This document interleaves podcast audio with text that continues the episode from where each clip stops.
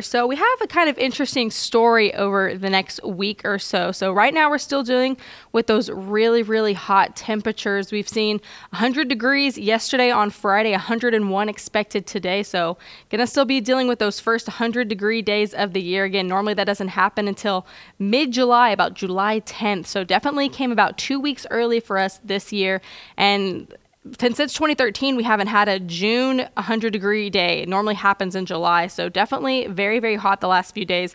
Hottest day so far of 2022 but good news is, is a cold front will move through and that's going to bring our humidity back down. We're going to see those dew points back into the 50. So we haven't had that in about three weeks as well. So our feel like temperature won't be as miserable the last several weeks. We've been having those high humidity values and with lots of moisture in the atmosphere and those hotter temperatures, those feel like temperatures have been way above. But good news is, is we're going to kind of dry out just a little bit in the air. It's not going to be as muggy as humid as we go through Sunday. So it's kind of a two part story. Saturday, it's going to be really hot again today, 101. But once that cold front moves through Sunday, 84 is going to be our high. Those ones will shift back out of the north as well, giving us a nice breeze. Breezy conditions really Sunday, about 15 to 25 miles per hour.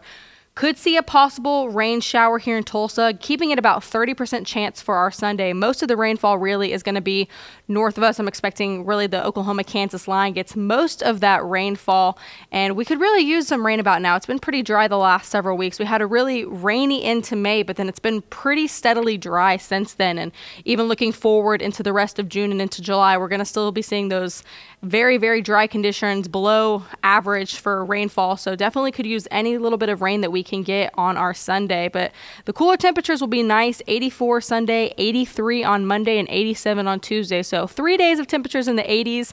That will be very nice. And our lows will actually get into the 60s. Haven't really seen lows in the 60s in about two weeks as well. So I'll take this cold front that we can get, but then by Wednesday, we'll be back to 91.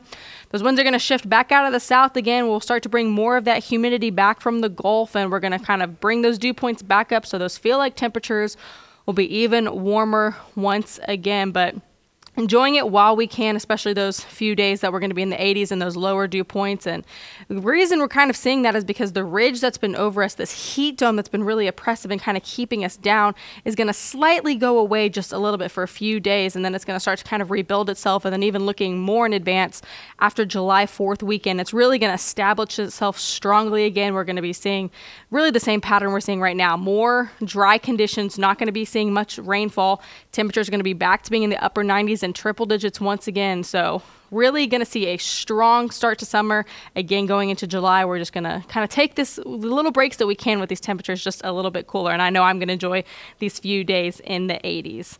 I'm meteorologist Mikayla Smith for Fox 23 and 1023 KRMG, Tulsa's News and Talk.